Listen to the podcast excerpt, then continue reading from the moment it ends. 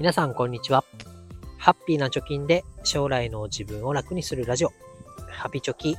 今日もやっていこうと思います。このラジオでは、二人の子供の教育費や時代の変化に対応するお金として、10年かけて貯金ゼロからブログと投資で1000万円を貯めるということを目標に日々発信をしております。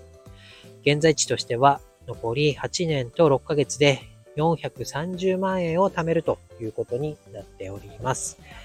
えー、今日は、今日はというかですね、収録している7月28日金曜日時点の話ですけれども、え、日銀がイールドカーブコントロールを修正しますよという発表がありました。まあ、大きな変化かなと思います。で、これどういう内容だったかということと、まあ、我々にえー、一番、えー、近い問題っていうのが住宅ローンだと思いますけれども、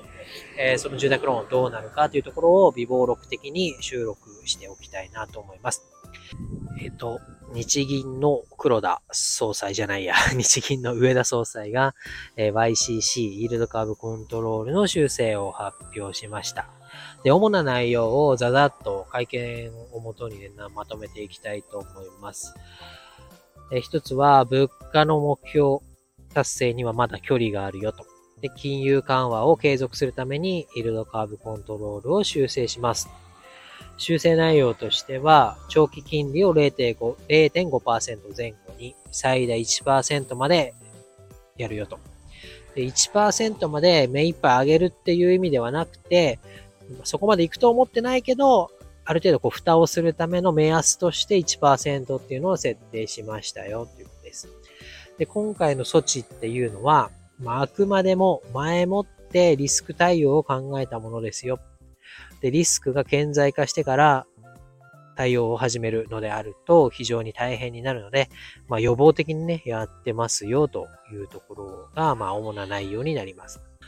それでは、住宅ローンはどうなっちゃうのというところで話していきたいと思います。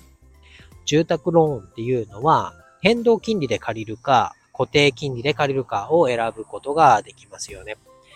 で、変動金利に影響を及ぼすのが短期金利です。固定金利に影響を及ぼすのが長期金利になります。